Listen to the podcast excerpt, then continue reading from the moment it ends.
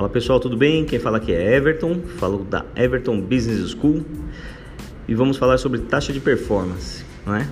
A taxa de performance ela tem que estar escrita no regulamento quanto vai ser cobrada, tudo bem? É uma taxa que mede o desempenho do fundo comparado ao seu referencial. Por exemplo, se o fundo rendeu 1% e o Selic ou CDI daquele mês deu 1%.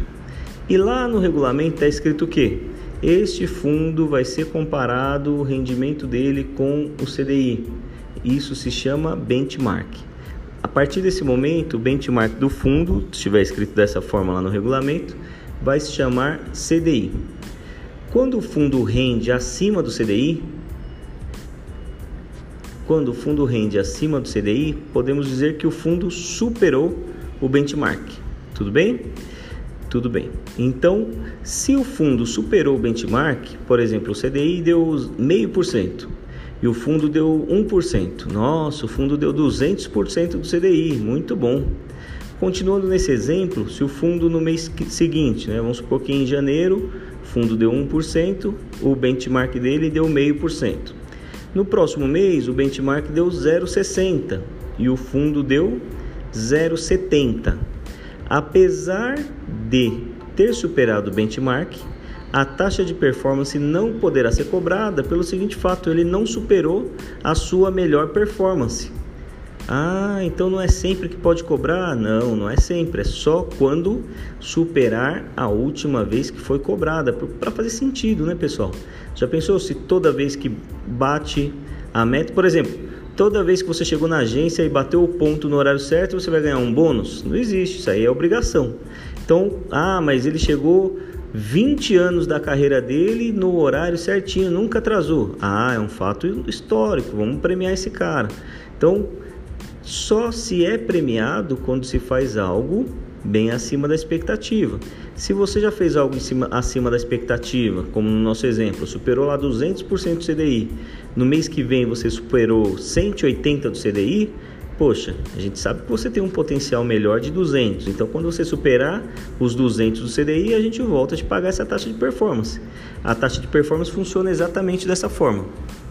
Ela só é paga quando superar a última vez que cobrou, que faz todo sentido. E ela tem uma periodicidade mínima. A periodicidade mínima dela é semestralmente. Eu não posso cobrar taxa de performance todo mês, somente semestralmente. Um ponto importante é que ela é cobrada depois da taxa de administração e depois de outras despesas, para ser efetivamente a performance depois que tudo já foi cobrado. Tá bom, pessoal? Essa é a taxa de performance. O grande segredo de taxa de performance que tem caído na prova é justamente saber que ela vai ser cobrada somente quando superar a última vez que foi cobrada. O áudio vai ficar um pouquinho mais longo, mas eu faço questão de explicar com um pouco mais de detalhe. Vamos supor o seguinte cenário: pega o papel e a caneta aí que eu vou esperar dois segundinhos para você se, se preparar. Pronto. Pegou o papel e a caneta? Coloca aí no, no, no seu papel, no, sua, no seu papel. É, janeiro, o fundo rendeu, rentabilidade do fundo em janeiro, 1%.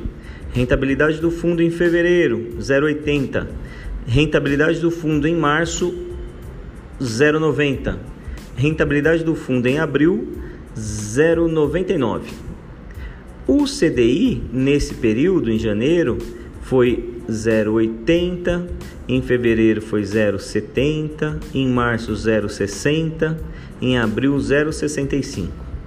Você pode reparar no exemplo que muitas vezes o fundo superou o benchmark, só que ele só vai ser cobrado a taxa de performance no primeiro mês, onde ele, depois das outros meses que chegaram, não foi superado. Ele bateu a meta lá, arrebentou e depois nunca mais ele superou essa primeira inicial de 2%.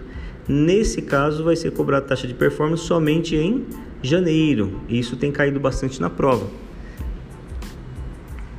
E esse conceito é chamado conceito de linha d'água.